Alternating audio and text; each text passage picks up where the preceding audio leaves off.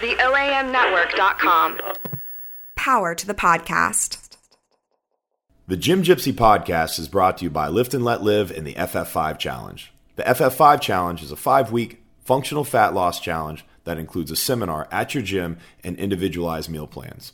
To sign up for an upcoming challenge or for more information on how to bring the FF5 to your gym, just email liftandletlivefit at gmail or visit thegymgypsy.com.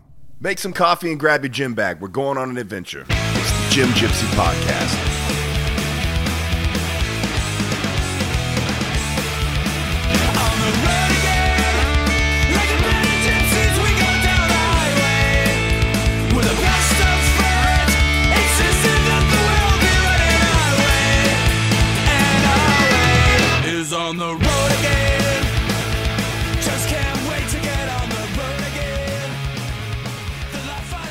I am here with Danny Camargo, not Carmago.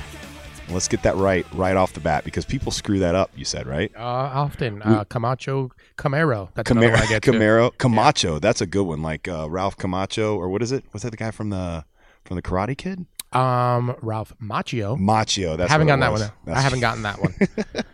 So we actually, I actually just said it wrong. um, this is kind of part two of Yeah. um of of interviewing you. We did one a while back, um, and uh, uh yeah, it, it kind of got lost in the shuffle and everything else. So you forgot about me, man. It's all Um. I was so excited. I felt like I wanted a- another chance to interview you. So, um, if you don't know who Daniel is, he is the senior international coach for USAW. I Is am. that right? Yep, one, So- of many. There's about I don't know. I'm gonna guess here, fourteen, low teens. But you're the most attractive one. I don't know about that. My hair is is on fleek right now.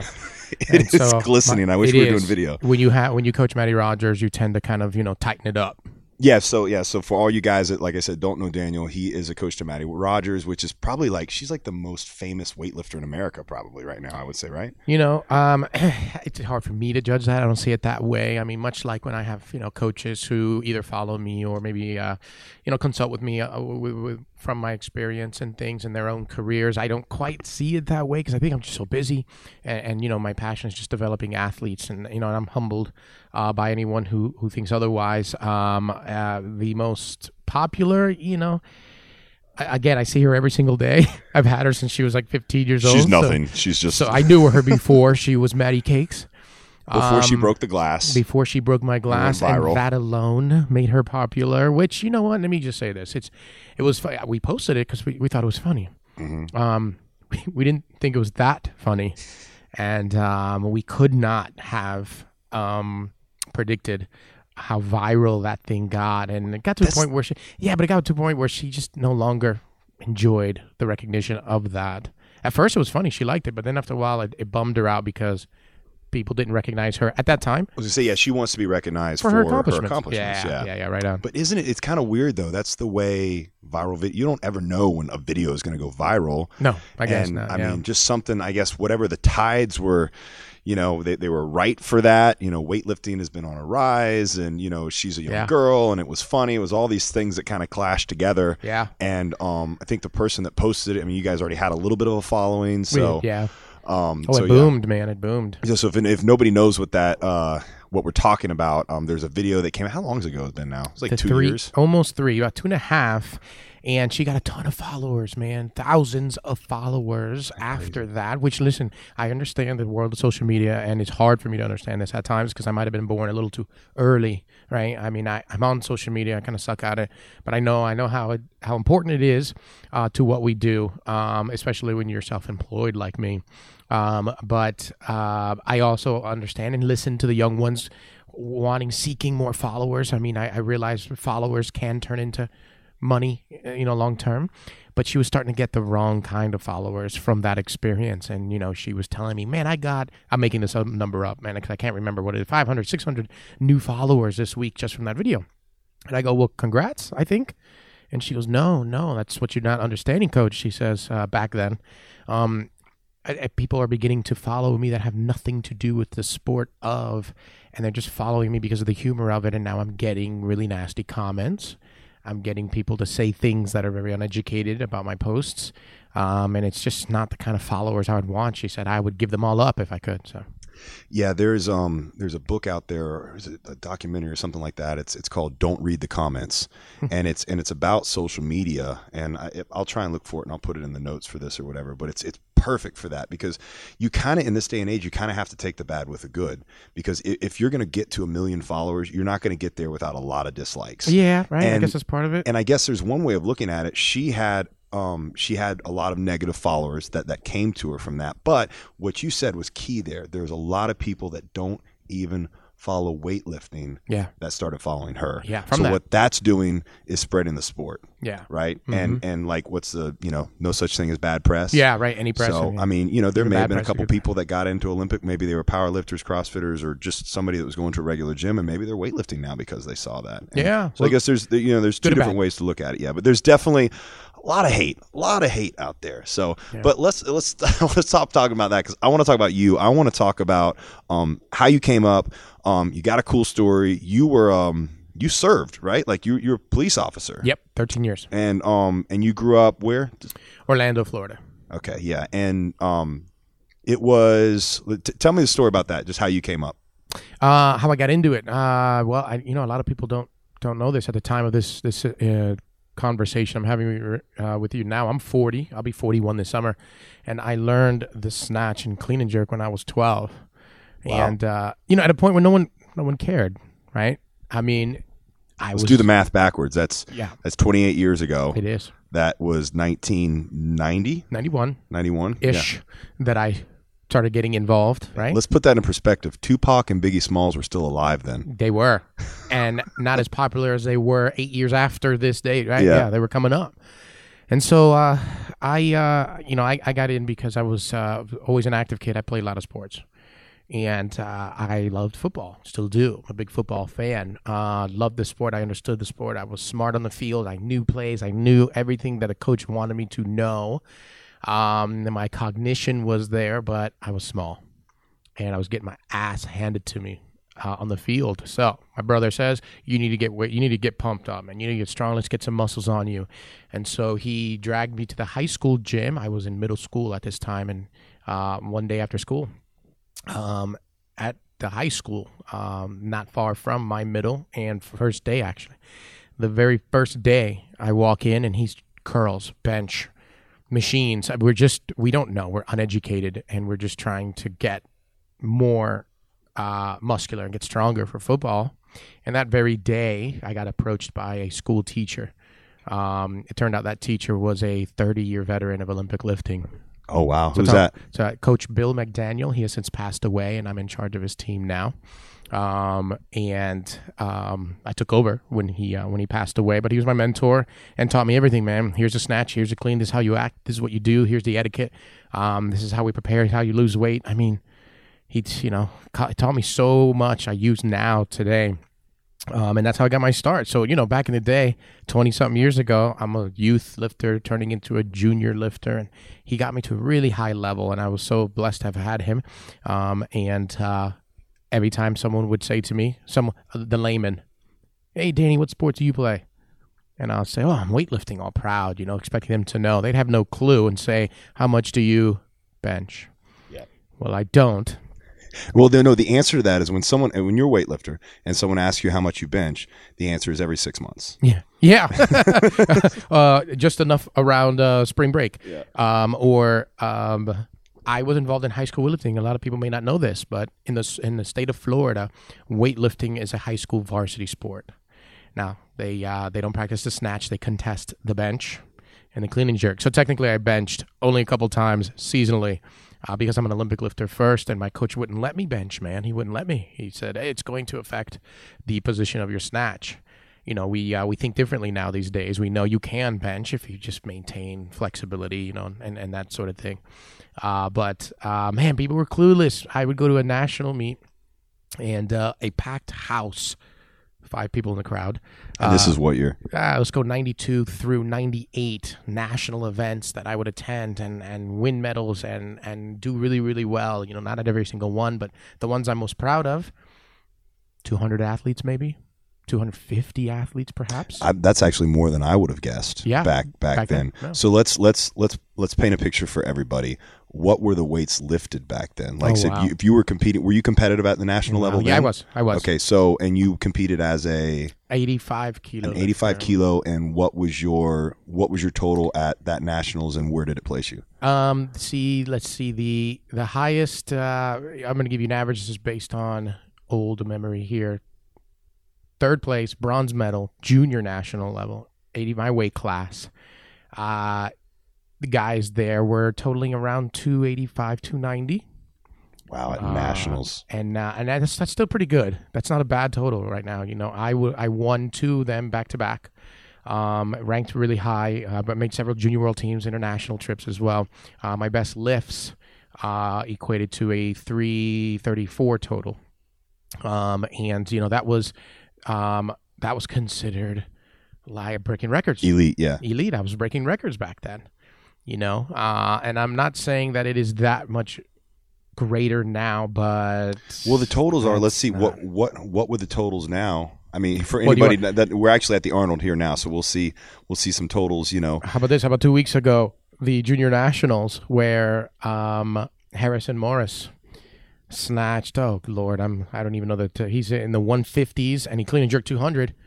You know, I mean that's a 350 something total right there, man. And forgive me for the listeners out there, I don't have it right in front of me. I know I wa- I watched the clean and jerks. I didn't watch his snatches. Um, so yeah, listen, uh, the elite now in my weight class, same age group, man, are doing 20 kilos more. and that's just because the pool's bigger. I think the pool's bigger. That's Yeah. it. That's it. Our philosophies didn't change, man. You know, I, I gosh, it's, it's so frustrating to hear. Um, you know, people, especially newer into the sport, oh, why aren't you know why aren't Americans more competitive internationally? We, you know, the Europeans have the best philosophies, or the, or or China, they're the best. They are the best, you know, around the around the world. Um, and American system sucks. That is not the case. We have some really damn good coaches here in the United States. Freaking smart. Well, we brought in some of the best coaches too. Um, We have, and that it doesn't didn't necess- help. that hasn't necessarily improved our standing internationally.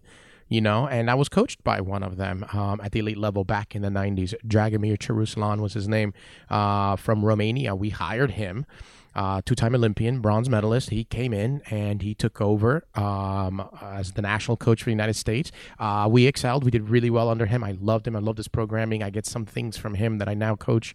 I use for my own coaching. Um, and uh, since him, we've had Zygmunt from uh, from Poland. And years ago, Spitz or Dave Spitz brought in Abadjiev, Yes. which a lot of people see him as this idol, and it didn't even do anything. Of course, there's drugs involved and all that, I know, and everything. But you know, those things. I mean, we didn't get any better because of that. It's just, it's the um, It's an athlete pool and Yeah. it's a clean playing field. And I was going to Yeah. say that. I was going to wrap it up and say, even though these comments about American coaching is great, I'm not going to sit here and argue it's the best or whatever. That's actually subjective. I'm saying that we do not have bad coaching. I think the American system is great. I think the American coaches are awesome. I think uh, they're very brilliant here, programming. But you can only be so good if you have a small pool of athletes, which is historically the case, um, or we're just a clean country. Um, we're, we're, we're a clean country. What are you going to do? We, can, we, we, we can't hang if everyone else is dirty. But look, if you noticed, the two things I just told you are starting to change a little bit. Bigger pool, and it's an even, more even playing field. Well, there's a lot of people getting popped internationally for sure. Um, Uh, yeah. Watt is definitely stepping up, um, but we're also seeing more people um, in the United States get popped here too. Yep. So, and uh, we can talk about that a little bit later. What I want to talk about right now is since you're talking about coaching, when did you make the transition from coaching or from weightlifting to coaching, and why? Yeah, from athlete to coach. Yeah. Um. Wow. You know that's that's awesome because not that many people know this. Um, I retired from the sport. I didn't quit. Thank you very much. I retired. um, it. Uh, one reason. Did you put your shoes on the platform on your last? I wasn't that You great. didn't. Okay. I wasn't that great. I might have been a U.S. team member, and I've been. I made every single international trip at all levels except the big one, right? The Olympics. Never made the Olympic team. But even then, I wasn't great enough to put my shoes, uh, drop them, or kiss them and throw them into the crowd, which I visualized quite a bit. But do you have to be great to do that, or you just have to be have enough like cojones to you do just it. have to have enough balls. You have do to that, think you're really. great You just got to think you're, you know. I mean, it's hey, listen, man. Our sport means what it does to each individual, you know. Um, and I, you know, I could have had a dramatic finish, but I will say I decided to retire in mid-cycle. So had I planned it out, I mean, I was a young punk too. Maybe I would have done something. so how old were you when you retired? Twenty. There was 20. a year Oh, I wow. turned twenty-one. Yeah, I So it, biologically that's young, but I had been in the game specialized almost a decade. nine years. Yeah. Um, snatch, clean, pull, squat every single day, every week, all year long. It burned me out. So there's the answer. Why did I? People say, why did you retire so young? Why did you retire at all? And I said, um, for years I've been telling people, burned out, absolutely burned out. Looking back, I just needed a vacation. That's all I needed, man. Um, I didn't get it. So how long was there between you retiring from lifting and deciding that you was coaching what what made you love it again once you like started to miss it Yes. or Yes. Yeah. Uh, one year, I was doing some soul searching. Historically, in the sport of weightlifting, when you when you retire, you got to go get a life. I was gonna say, did you go on a walkabout Yeah. or did you like do a bodybuilding show? I partied. A party. I partied, man. I came home and I go, "What do you mean I can eat whatever the f I want? What do you mean I don't have to get up early to train?" Uh, you know, on a Saturday morning when all my buddies are out the night before. What do you mean? And so I, I let loose, man. I let loose. I- yeah, macros weren't even a thing in '99. wasn't what clean eating wasn't a thing either. I mean, you know, I can't even tell you how I cut weight when I needed to. I never did it uh, dramatically. You know, I cut weight always reasonably. It was really easy to do so. But um, I, I, you know, for a year, I uh, was trying to figure out what I wanted to do with the rest of my life. Now, here's what's funny: though, your question. When I was an athlete, I had aspirations of one day becoming a coach. And I wanted to become a coach because how much I respected my own um, and what they did for me. I wanted to become a coach because uh, naturally I have this desire to to help people and teach. Like it's a thing I've always enjoyed, you know, doing that in, in my personal life, in school. Um, I just I always found myself lending a hand. It just it makes me feel good to help someone else. Like that's I've that's a part of my character. I've always been that. And the and the last reason, believe it or not, is that you have your primary coaches in the sport of weightlifting, but when you earn spots on U.S. trips or U.S. teams, um, your primary coach may not be who is selected for the trip. So you find yourself temporarily for a week or two weeks being coached or guided by someone who isn't your everyday, um, the assigned coach. And I had quite a few awesome assigned coach uh, coaches. I love them all, and I still have friendships with some of them. Is there a reason why we do that? Because I've been aware of that, and it's always Okay. been something that's been confusing to me. Because you would think you would want whoever got you. You Yeah. would you think you'd want to dance with whoever brought you to the party. Yes, absolutely. They're turning to that now. You're seeing more of that now. I think back in the day it was funding and why that didn't happen. Um, you uh, they always allowed personal coaches, um, primary coaches who were not selected because listen, if you got eight guys, eight girls on a squad, that's sixteen uh, total coaches you could be bringing. That's going to be too many chefs in the kitchen. All right, so you've got to have someone accountable. We get that. Great. Who is that person? There was that process has changed several times over the years but that will leave several out. And they have said you're allowed to come. They have never prohibited a primary coach to attend the trip and participate in their own athletes performance on your own dime so when you're traveling to Cape Town, South Africa, as I did once, or uh, other maybe perhaps Eastern European countries, man, the money's just not there. It's tough. So that's so that's probably why you didn't see it so much. But listen, they're turning to that. That- That's changing a little bit. You're seeing more uh, primary coaches attend um, and, and help their athletes. And let me tell you something. USAW does a, an amazing job of backing up and letting that organic, you know, uh, uh, dynamic between athlete and coach happen, even though they have people responsible and people that are um, held accountable uh, for the team as a whole. Um, they uh, they've been they've been backing up and letting that happen because we want the best. We want the best for our team. So, Absolutely. So when you started to transition, so so you had retired. How long of a period of a time was there before you went into coaching? Yeah, and, roughly and about a what did that look like for you? well, it was accidental. It was one year. Um, it took me one year um, to even get back into the gym. I was it was a love hate relationship, man. You know, you ever been a, you ever have a relationship? And you're fighting all the time, and then you make up No, up. never. Yeah, and then you make up, and then you're like in love again, and it's a honeymoon stage, and you're pissed off again, and you're up and down, up and down, and then you're like, I should leave, I should leave, but you can't. That was me the last 18 months of my career. I was beat up. I was. I'm not going to say I was overtrained. I was not overtrained. I think I was under recovered. Right, and and there's a difference there because to say I'm overtraining, I'm blaming it on them, uh, who provided the training. No, I mean it was just intense. I just I don't think I was doing enough for myself. Yeah, were you doing enough outside of the gym? No. You know, were you getting work done on you? Whatever No. it is, were you eating enough food? What a, a lot of powerlifters say, there's no such thing as overtraining, just under eating. Yeah. Oh, okay. um, yeah. which that's a big, you know, people argue about that too or whatever. But I, I like I like saying that you're under recovered more so because everybody's got different amounts that they can train, and depending on what you're doing, I mean, are you in are you doing are you floating you know like Right. you know deprivation tanks Yep. um are you are you doing stem um you know or you know whatever. There's all kinds of things that you can do to maybe that you could train the same amount and still get there. Are you t- getting art done Right. all these things which of course to your credit a lot of those things probably weren't really available. I was waiting and the money was definitely not available back then. So I can say that. I I was waiting to say many of the tricks and the tactics and the um, uh, extras that will complement training um, wasn't there. Icing, stretching, ibuprofen, and mentality. That's it. That's all you had.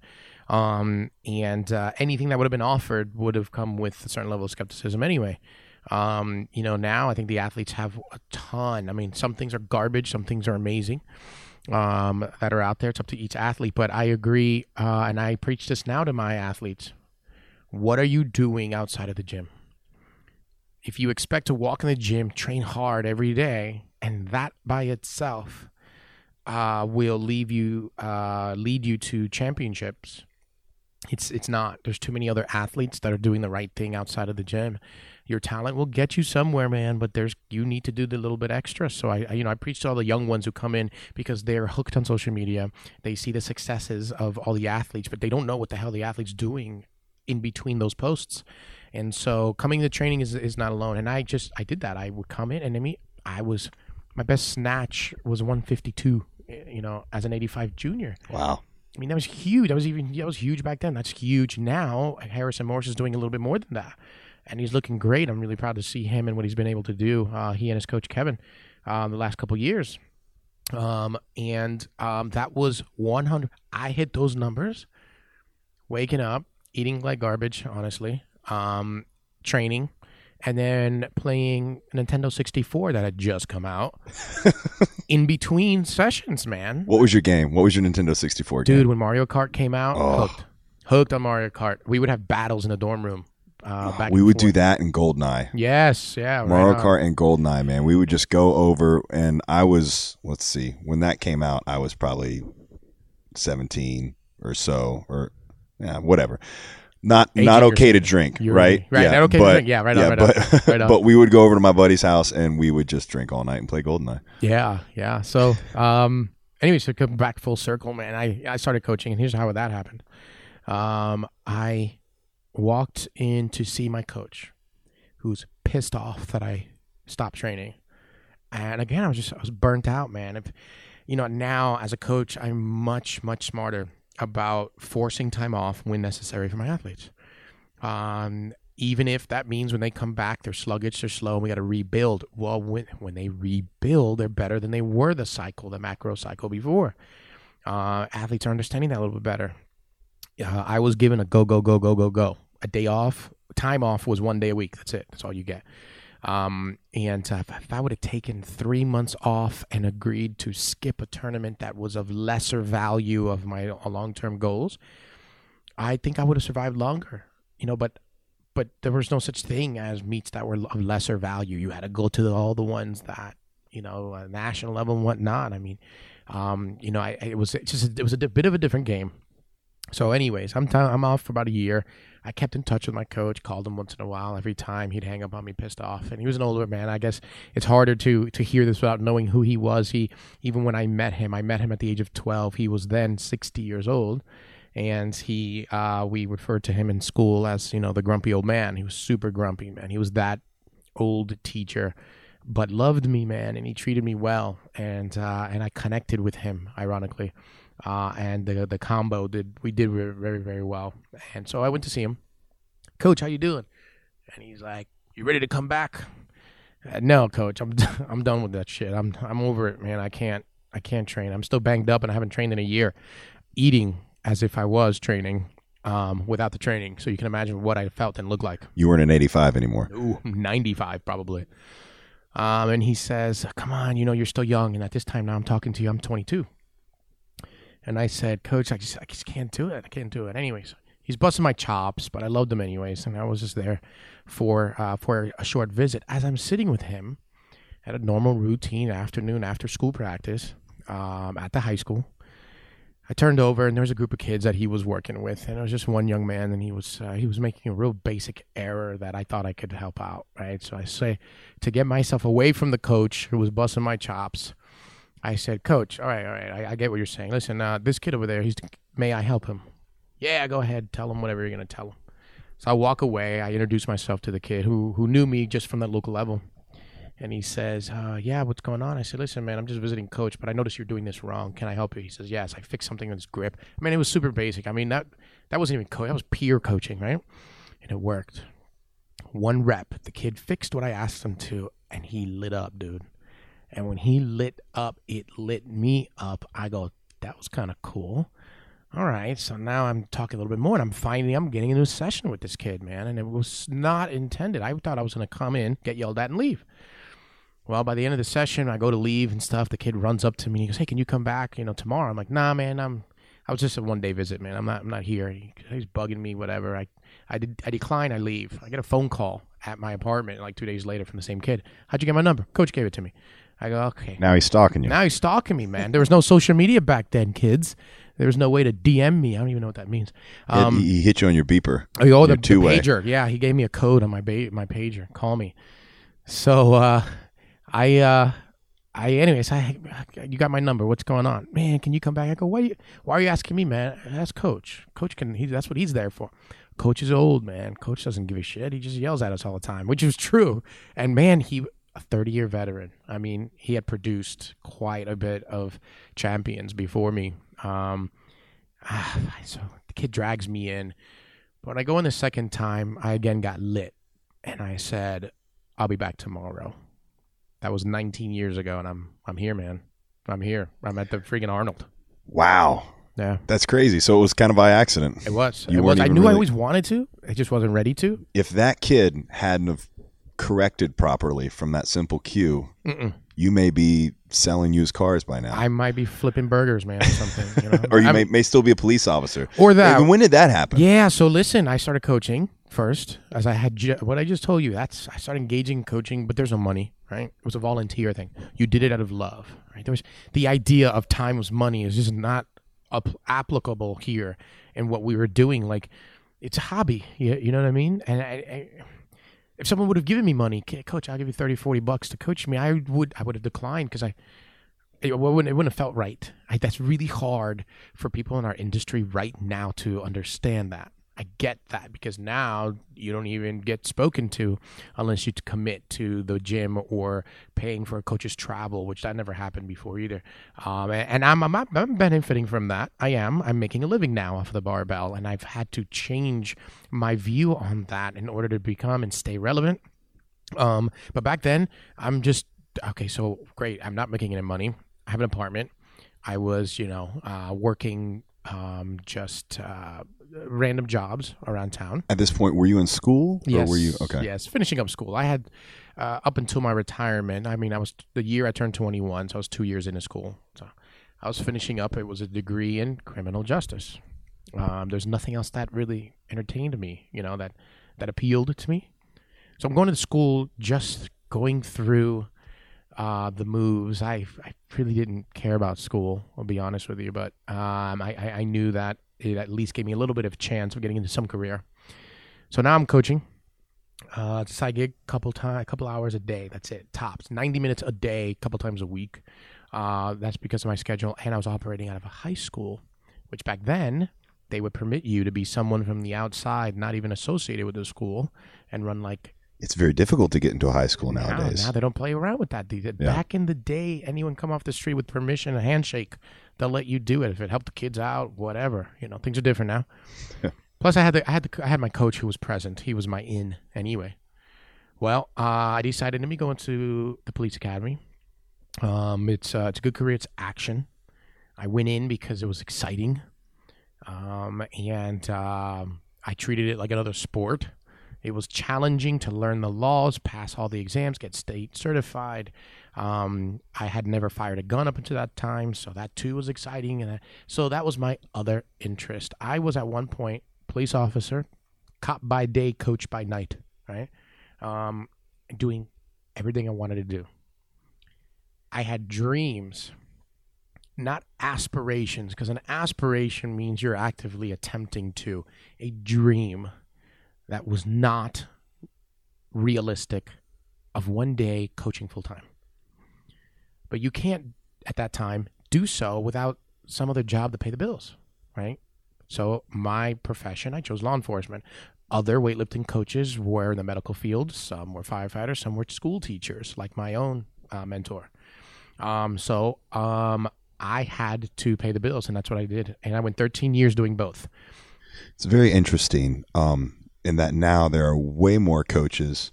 Um, there are way more coaches that are just coaches, and they can even start their business out with coaches. And everybody's kind of um, it's just a different world, right? So, do you think that that affects someone as a coach, like maybe even like a value? Because that's the way it was. Like either you just had money. Like somebody who's like John Coffee for example, Right. right, comes to mind. Yeah. right? great coach, and he, Awesome. he came from a family from money or something like that. Yeah. But like you said, a lot of these coaches were like you. You you know you were in this um in the well you're a police officer and or medical field or something like that. So you kind of had values as um you were in it because you loved it, right? Passion. Whereas I feel like maybe maybe and I could be wrong. Maybe there are a lot more people out there today that maybe don't have that same passion because their only source of income is Yeah, it's a business. the so fitness world. It's a business for it's it's, it's business now, and, and it's hard, man. Because Is that good or bad? It's good. It's good, uh, but it comes at a cost.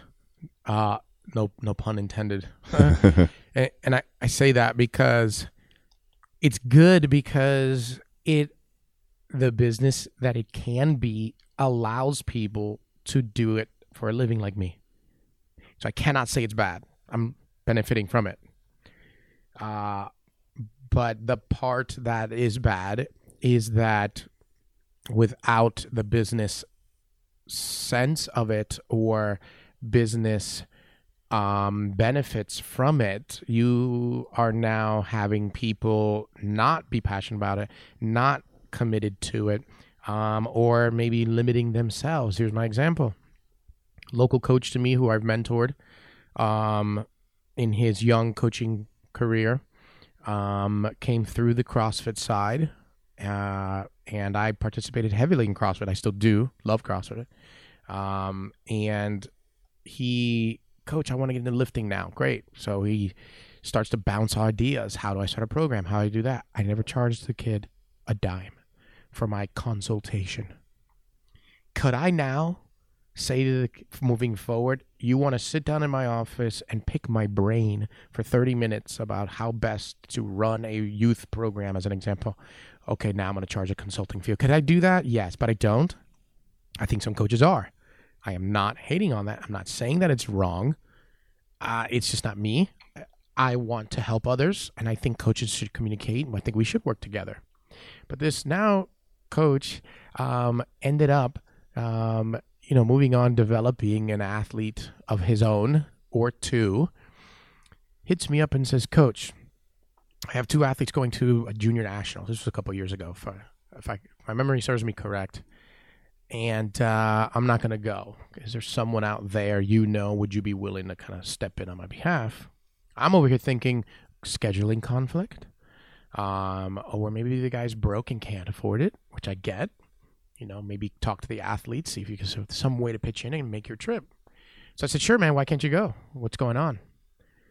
Oh well, there's only two of them, um, and uh, I'm not charging them or something like this, so I'm not going to go. And I, coming from where I come and listen, I'm I'm all about the new age. I'm down with it. I'm following. I'm trying to change with the times, but I'm also a bit of a traditionalist. And that struck me, and I said, "Dude, you got two kids that are depending on you. You're not going to go because I ain't paying you. Can you afford to go? Sure, I can afford, but I, you know, why time is when he calculated the time it took to travel, be there, and how much it was valued. It's business sense. I understand that that makes zero business sense to take these two kids to a competition, um, lose money to do it. Maybe they win, maybe they don't even win. Doesn't do anything for your gym. Maybe that's exposure, maybe it's not exposure. But that is what he was going into with that mentality. I didn't like it. Yeah, and that sounds like someone that just doesn't really have a true love for the sport. Um, or maybe not. I don't want to put that on them. And obviously, we're not naming any names, so we're not, not down anybody. But um, but you know, this is really somebody. Um, that's exactly what I'm talking about. That's such a great example because a hurt me, perfect example is things like podcast, like you sitting here and doing this, Yeah. or or for the for that matter, me doing it. Right. Um, I don't do this because I have any expectations of making money out of it. A, I do this because I want to get a chance to talk to someone like you and potentially maybe learn something from you, or, or, or just or just get to know the people that I appreciate and value in the industry. And to me, that has a lot of value. You know, I'm not I'm not writing this. Well, you may be able to write it off as a business expense, Hmm. but you know, but you know, a trip to Ohio um, to talk to people is not something that's going to be profitable for you know somebody like me and what I do, especially not weightlifting. I don't really even I don't like you said I don't compete anymore either, and, Right. and I don't really coach either. You know, I'm more in the nutrition field now and Yeah. and things like that. So, but I love for the same reason I got into the sport because I loved it Yeah. and and I already made money and I've just like you slowly transitioned out of for me it was the automotive industry into fitness you know over the course of these last 12 years or however long it's been for me and um and that's the mindset that I have and I do feel that now like you said there's so many pros um in in the internet the advent of of all the social media um, you know, there's so many chances for people to make money. So then the pool becomes bigger Yeah. right? But like you said, it comes at a cost, and I think that's a huge cost is the passion. It is. It is, man. I don't. I don't see it. I, there's too many coaches. I think that are trying to balance passion with uh, business, and um, I think I've been able to do it very well. I don't know, man. I'm lucky. I am absolutely like I wake up every day, and this is not dramatic. I'm I'm being accurate here. I wake up every day counting my blessings because I knew. Um, I have lived through the dark ages of weightlifting in the United States, man. I fully intended, going back to our last conversation about being in law enforcement and a coach at the same time, I fully intended, dude, to just be a cop for the full 25, 30 years, full retirement while coaching as a hobby, retire from law enforcement, live on a pension the rest of my life, and continue to coach out of love and die and be okay with that. My goal was to uh, be able to afford from the automotive salvage industry enough money to buy enough equipment um, to put in my garage, so I wouldn't have to pay for a gym membership. Right. That was that was my goal. that was your goal. That was your motivation. you know, and and uh, you know things changed, and now I'm finding that my coaching is is is I'm t- 30 hours of coaching a week, 40 hours of coaching a week, um, and and and being a cop at the same time. I was a detective for quite a few years as well, and that schedule was all over the place. Uh, burning the candles at both ends, man. I finally made the the leap, the leap of faith, and said, "I'm going to hang up the badge. I'm going to get into this uh, weightlifting thing."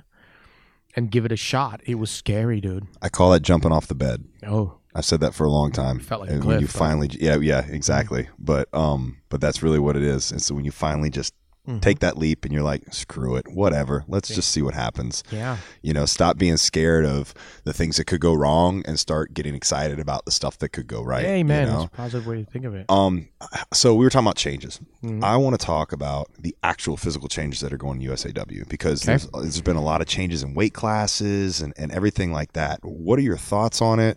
And do you have any insight as to why they're doing this? Yep. Um, there's so many awesome things that are going on in USAW, and I think where the landscape of weightlifting in this country is.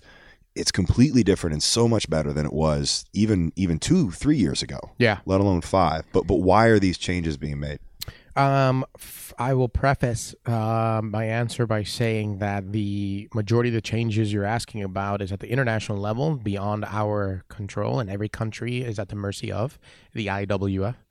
Um, changes with weight classes, um, at least at the Olympics, are happening because there's more sports getting added to the Olympic Games. It's a it's a matter of limiting participation at the Olympics per sport. You have to if you allow every sport to have as many competitors at the Olympic level, um, it'll be a month long. You, you get what I'm saying? So logistics, uh, it has to be two, two and a half weeks, whatever the length of time is. So you have to fit in X amount of bodies to compete. So does that mean that I, I guess more people are getting involved in the sport in general, and that's why they're creating the different weight classes? Not not quite. I think uh, the Olympic Committee, the International Olympic Committee, um, if I'm not mistaken, they are adding their. There's some sports that have been removed from the Olympic Games as a whole. Some have been added. You add sports that's more bodies participating and given two and a half weeks of the Olympic Games. So all sports are going to have to suffer a loss of a slot here, a slot there, to minimize the amount of countries participating. Otherwise, again, it will just be too long um, of the games. So um, that's part of the reason. Another another uh, part is you know listen the scandal, the drug scandal, all the uh, the countries getting popped, all of these athletes getting popped. I think it was time to clean house and start with new records and Well, new, and that's that's exactly the first thing because that happened back in what the '80s as well. Yeah, basically we changed weight classes because no one is was going to be able to break, or at least that was the mentality. No one's going to be able to break. Um, yeah, or at least it's not going to happen that often. These records that have been set because the the the medaling totals were way below the previous medaling totals before WADA was a thing. Right, right, exactly it, and that's another reason. Um, so it's kind of like a, it's like a little housekeeping, if you will. And as of late, what we're understanding, um, and they're disseminating to certain coaches um, around the country, is uh, the there will be ten weight classes. Um, the sport will now be ten for the ladies, ten for the men. But not at the Olympic Games is what is being discussed. What I'm saying is not final. I'm just telling you the late. Here's an update Yeah. Much like boxing, I believe boxing does that. You have certain weight classes, um, and then when it comes time for the Olympics, um, there are fewer weight classes, or maybe different weight classes. Um, and you, as a country, just whatever whoever you picked to be your athlete, you just shift them into the appropriate uh, weight class. That's going to happen for weightlifting, it seems. Um, weightlifting is uh, USAW the uh, national governing body here in this in the United States is doing an awesome job of keeping everything as organized as possible because they are the ones waiting. We are waiting on them. They are waiting on IWF, and there's nothing anyone can do until they disseminate this thing down the pipeline and make the announcements. And USW is going to scramble at the very last minute because at the time that we expect um, these things to be final, USW has a very short period of time to turn around and make the new rules moving forward for team selection, athlete selection, I should say. Um, and uh, that's a very stressful job. And the people that are right now in USA weightlifting, I got to tell you, I've been more impressed with the staff now than a decade ago. Um, I uh, and that's a you know, not to uh, disrespect any of those uh, powers that be. When I was younger, or even my early days of coaching, um, they ran the sport as the best they could based on funds, based on um, history, tradition, and they did their best. Here is the boom now. USAW wasn't ready for the boom, and the uh, the popularity just grew, and the staff then did everything they could to keep up with it. You know, luckily there's now more money coming in because of participation. The American Open Series, man, 960 people here in 2018. Insane. Insane. I didn't think there was 960 people around the country doing weightlifting when I was younger, let alone the same weekend it's very possible. Yeah. crazy, crazy. So, um, this quad now, there's been um, some new hires, new positions. Everything is filled right now, and I think they're killing it, man. They're killing it, and I, you know, I think the complaints you might still get from coaches and athletes about USW are the exact same complaints you're going to get in any other sport, but they are fewer, they are further between than ever before. I don't think enough people, too many new people coming into the sport with expectations, maybe a sense of entitlement. Well, the new people coming in the sport are also a lot of, in my opinion, a lot of the issue with with the drugs as well, because there's a lot of people that are coming in from other sports that maybe have more of a lenient um, drug policy or no drug policy at all, All, yeah. and and and maybe they just think that it's not as as strict as it is, and then that's affecting the way, again, in my opinion, the way IWF or the IOC looks at America and weightlifting in general. Yeah. Um, you know, we had the uh, what was it? They gave us a, an ultimatum. Um, uh, what is it? A year or two ago? Where they banned uh, the world championships, you mean? Yeah. Well, basically, where they're saying like, if you don't, if, if yeah, if the weightlifting doesn't straighten up in the next couple years, Oh, they we will kick it off. Yeah, and they won't be in the Olympics until 2024. Yes. Okay. Yeah. the, the, we we heard that threat come down. Um, we don't tighten it up, and you know what sucks? It's that it's not we, the United States, man.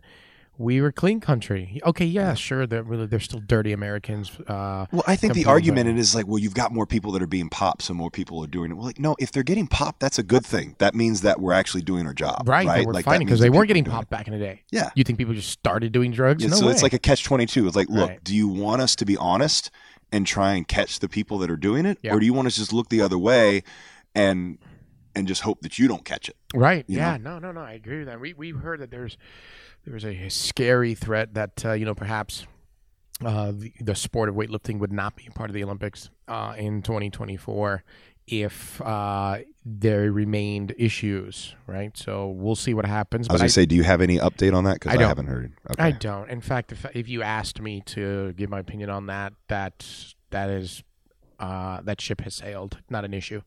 It, it's just not an issue. Uh, I don't. I don't think. Plus, you know, the, the sport of weightlifting is a very popular sport around the world. Just not as much here in the United States. Definitely not when I was growing up, man. I mean. People would say, "Hey, what sport do you do again?" They ask me how much I bench. Like I already told you. Or later on, see the same person. Hey, how's wrestling going? And I'm like, "That it's weight different. W. It's weightlifting." I- Uh, oh yeah, yeah, yeah, that thing. Yeah, the snatch and jerk, right? Yes. And at one point, I gave up. I would just go with whatever the hell they said. Yes, it's Yep. called a, it's called a jerkin snatch. That's exactly what it is. Yeah, it's a fun thing. You should try it. Yeah, clean snatch. It's a clean snatch. Clean snatch. Oh God, whatever. Um, yeah. So uh, you know, we'll see. We'll see what happens. There's a lot of changes to the sport. Um, and and USAW has got an amazing staff that are really like, they're they're trying to get it done, man. They they care, man. They're trying to get it done. I mean, they have no other motive except promote the sport and excel our teams to the uh, to the highest level around the world.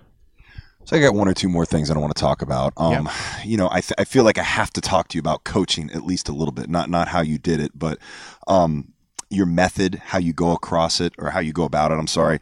Um, are you are you a believer in in testing your strength more, or in building your strength more? I think is the easiest way I can say it. Building, Right? yeah, that's actually I love that question. Um, um, I uh, Much less building. Bulgarian method, I guess, would be another way of explaining it. my style of programming, my style of training is spend more time building, less time testing.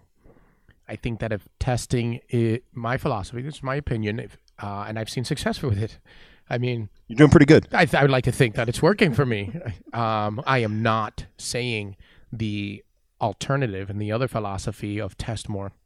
Why waste time building? Just keep going heavy is wrong. Um, that has proven successful too. I have my reasons why I choose to spend more time building than PRing or trying to. Um, and in my thought process and the way that I feel, uh, if you test less frequently, less frequently, um, you will see the gains. You will give your body a chance to show you those gains.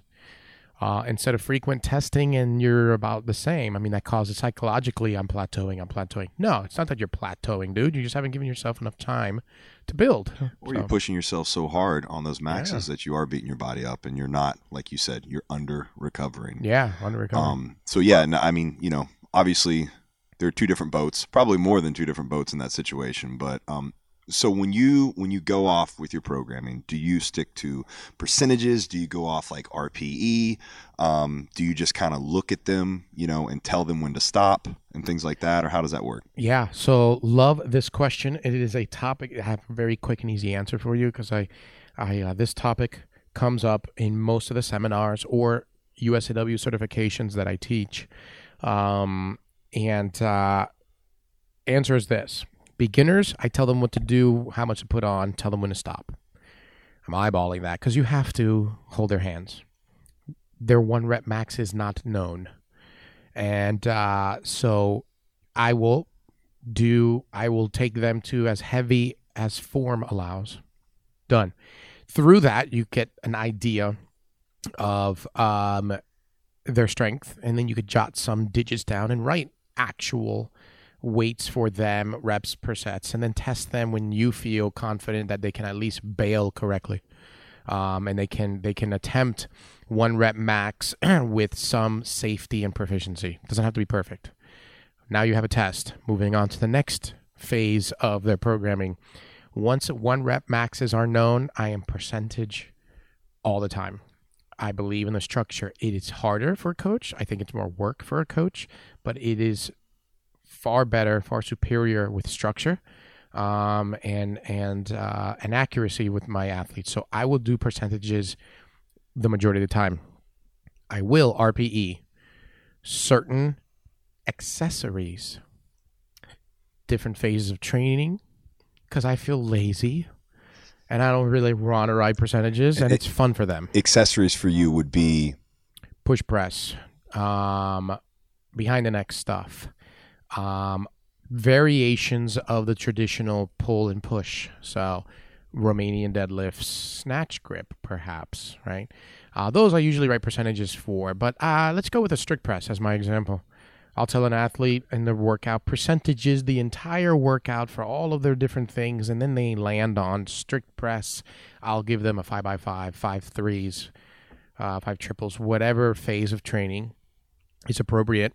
And when they say, Coach, you didn't write percentages, how much you want me to go? I'll tell them, man, make it as heavy as you possibly can with success. If you fail, you've screwed up. So drop the weight. And I, I empower the athletes to come up with that. so you give them that just you know you you're allowed one miss or something like that, right? Yeah, yeah. that- If you're missing, then you're not doing my five sets of three. And you know, well, how much weight is that? Now you have the you have the athletes who still want a, a percentage. Oh, how much? And you tell them, I don't know, go heavy, five sets of three, but be successful. But like, but like, how much? I don't know, somewhere around seventy to eighty percent. Okay, but like, which one? No oh, shit. Okay, here, So you might as well just do well it all because you just wasted more time. talking about it. talking about it. You, you well, now, how, how often do you switch this up? Then, I mean, do you do you when you have a percentage and say you've got an athlete that you're finding out maybe they're beat up or they're not recovering properly and they're not able to hit their percentages? Do you adjust their percentages immediately? Do you say struggle through? What? All right, good. So, uh, man, beautiful question. I tell in that scenario, I'll tell them. I tell you what, I've written snatch. I've written pulls. I've written overhead squats on them today. Right, this is my hypothetical situation.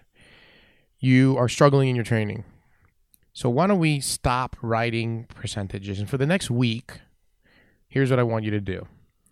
I want you to do five heavy doubles with snatch. The load is irrelevant.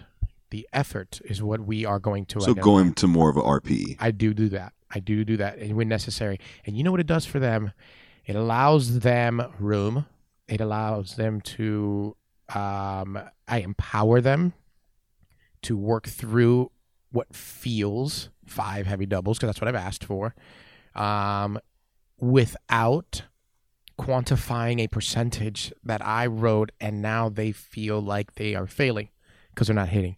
You take away the percentage, and they, they now they don't feel like they're failing. So the answer to your question, do you, or the answer to my question is, do you use, uh, do you hold their hand? Do you use percentages, or do you do RPE? Is all, All three of those All things? three.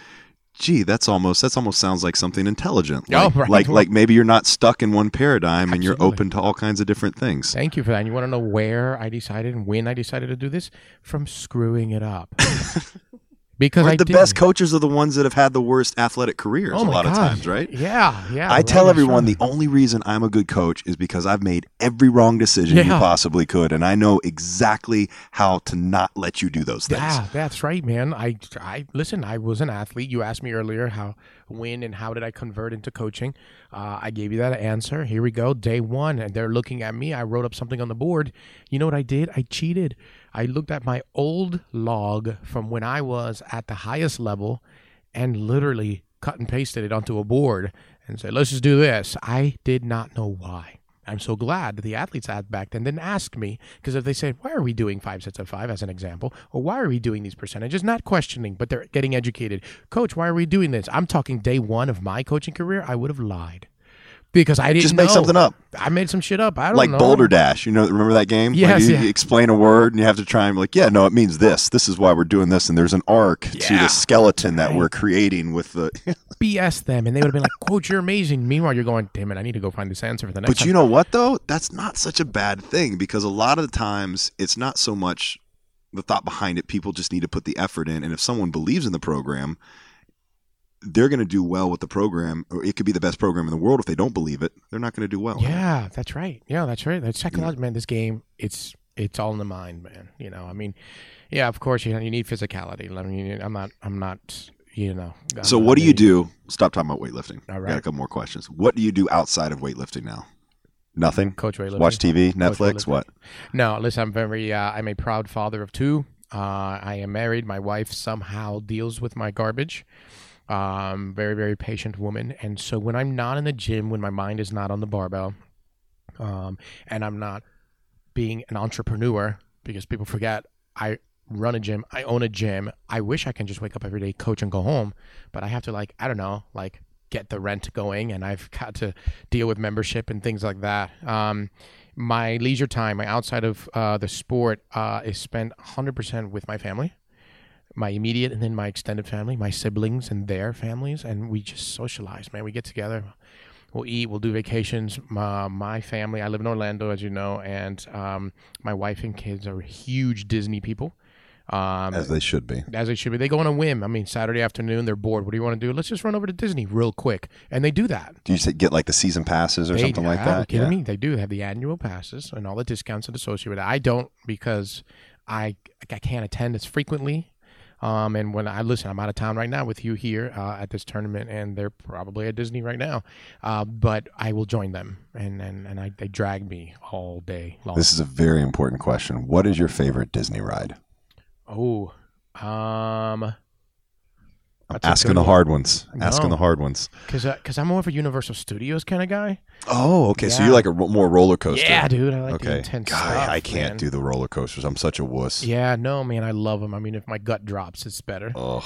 Um, and so, um, you know, I like, uh, I like the the seasonal year around Halloween. Their haunted mansion is the best. Oh man. I mean, they got the little weird hologram stuff they got. Are you talking about? Are you talking about Halloween Horror Nights? At Disney. Oh, at Yeah, Disney. Okay, Disney, okay. Yeah, not Halloween Horror Nights, but at Disney. We are going this year. The um the haunted house, the Nightmare Before Christmas. They do it in Sweet. California. We- Yeah. that's been on our bucket list, and we're doing it this year. We're so it. excited. Do it. But but yeah, we always go to the haunted house. That's that's one of my favorite too. yeah, for yeah, yeah. Like they And drag the elevator when the elevator starts yeah, getting taller. Man. That's yeah, cool, man. And yeah. you're just standing there, and is it getting taller, or is it just the wall? Who knows? It's cool. uh, it's real cool stuff. So that's what I do. I just spend it with my kids. They're growing up. They're 10, 7. My daughter will be 11 in three days. And uh, I uh, I do the right thing and watch them grow, man, and being part of that. Uh, I'm hoping to sucker them into doing weightlifting one day. Uh, but if they don't, it's fine. I've had my career. I'm not going to push it on them. Yeah. Uh, I Just- just hope they do. Yeah, I mean, yeah, exactly. It's tough when when you do something you want your kids so you can live vicariously through them. Yeah, I don't have that to kind do of that. stuff. But I'm yeah, living but it now You got enough them. kids to live vicariously through, Yeah, right? I've got plenty of athletes. so I'm fine. So, um, with everybody that's on the podcast, we, um, I let them pick. This is such a random thing, but I let them pick the uh, the color microphone that Yeah. they use. We got a bunch of different colors. You picked royal blue, Team colors, baby. So that's is that is that your favorite color? Just team colors or both. Both. I mean, you're growing up, I was just a younger. Man, I had a combination. I couldn't even tell. You know where I think I came up with it? Is it because it's the cop color? No, not at all. I don't love law enforcement that much. no, Well, you got blue on your ring too, and You- that is the. That is the blue line Yeah, of whatever. exactly. And it's, uh, this is kind of a this serves a dual purpose. I really like that. on my wedding ring. Thank you. It's team colors, and it happens to be the blue line. So that worked out. No, no. When I was a younger boy, I believe I had a favorite outfit. Uh, it was. Uh, I think we all probably had our favorite outfit where I wore it five times a week, like all the time in school, everywhere I went. It was just my. It was my shirt. It was my this little. we did that because we were just poor. We Um, just didn't yeah, have a whole me and lot my of parents, clothes. yeah. I only got I only got clothes at the beginning of a school year. Um, I just had an outfit, man, and that outfit was royal blue, uh, black and gray, and I just it it was just the outfit fit me. I thought maybe maybe the chicks dug me in, and I don't know. I was just they were. I just loved this outfit, and I wore it. I mean, if my mom has plenty of photos of me around this time period, and many photos was me in this shirt and pants that I was wearing, and um, I felt confident in whatever, and I just, I guess, I just I grew attached to the color combination. All right, now I'm in Orlando. The Orlando Magic ended up being badass Oh, at that yeah. time. Same exact. Huge Magic fan. Yeah, so I, the connection was there. Orlando, those are my colors. I love it. Right? True story. A little bit of information about me. My first Bible that I got, the cover, you know, I don't know if you went to school, you used to go, I went to a Christian school, and we used to be able to buy like the covers at the book uh, book fairs or whatever. Right. It was an Orlando Magic Yeah. book cover and like the old school.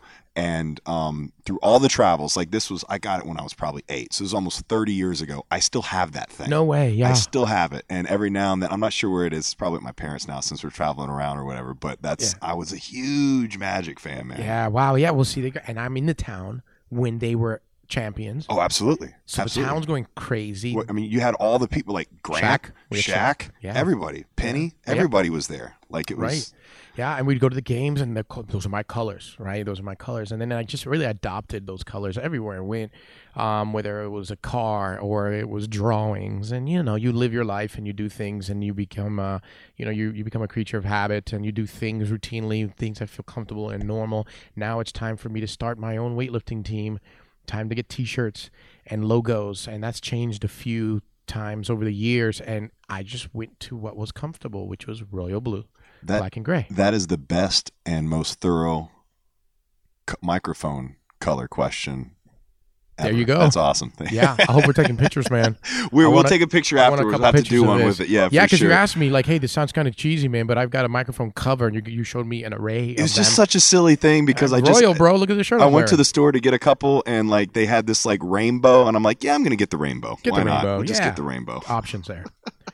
So, man, thank you so much for You're coming on. Um, tell everybody um, where they can find more information about you um, for seminars and all the kind of stuff that you're doing. Two main sources: uh, my website www.olyconcepts.com. My Instagram is Camargo underscore Oly.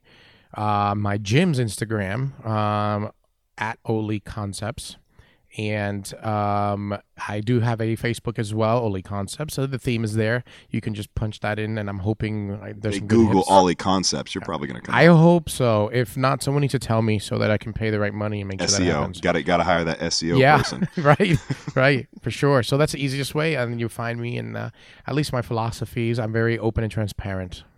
Awesome, man. It was so good talking to you, and thank you so much for doing this again. Um, I think we trumped the first conversation, anyways, that we had. Yeah, I feel like it's one. much better. Yeah. Screw the first time. The second, second's the best. It's this microphone. Yeah, it's definitely the microphone. Thank you, uh, and congratulations um, in advance because I know your team is going to kick butt at the Arnold here Yeah, this thank you. weekend. Thank so, you. and I'm going to let you go because I know you got to go. And uh, it's another one in the books. Uh, you guys uh, make sure that you subscribe to all of our stuff. The Gym Gypsy. I'm Instagram at Justin Metz. You can go to the Gym Gypsy podcast at Gym Gypsy Podcast. Lift and Let Live Fit.com for all of our content. As always, thank you guys for tuning in. Daniel, I'm Justin. We're out. Thank you. Hey, if you're still hanging around, you must like us. Thanks. You might as well subscribe and give us a five star rating and a positive review. The love keeps us warm on long winter nights. Till next time.